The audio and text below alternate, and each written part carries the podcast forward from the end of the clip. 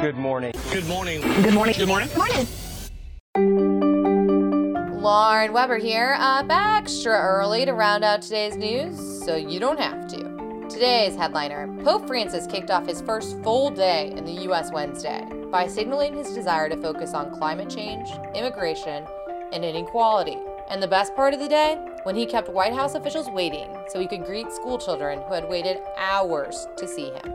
At least 220 people have been killed in a stampede on the annual pilgrimage to Mecca. Check out the morning email for more details on the tragedy.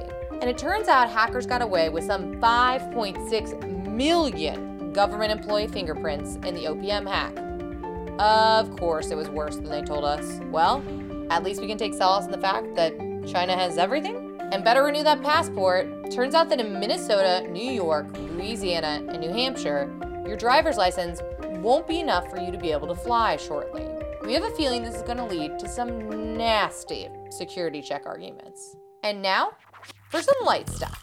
In Nothing Is Sacred Anymore news, Angry Birds has a movie trailer. Because what app doesn't need an origin story? Netflix says it knows the, quote, point of no return for each of the shows you're binge watching. Seriously, they should team up with China. That'd be the real hack of the century. And in Look Mom news, being untidy can inspire creativity and your imagination. See, turns out we weren't totally wrong. The piles of who knows what in our room are totally fine.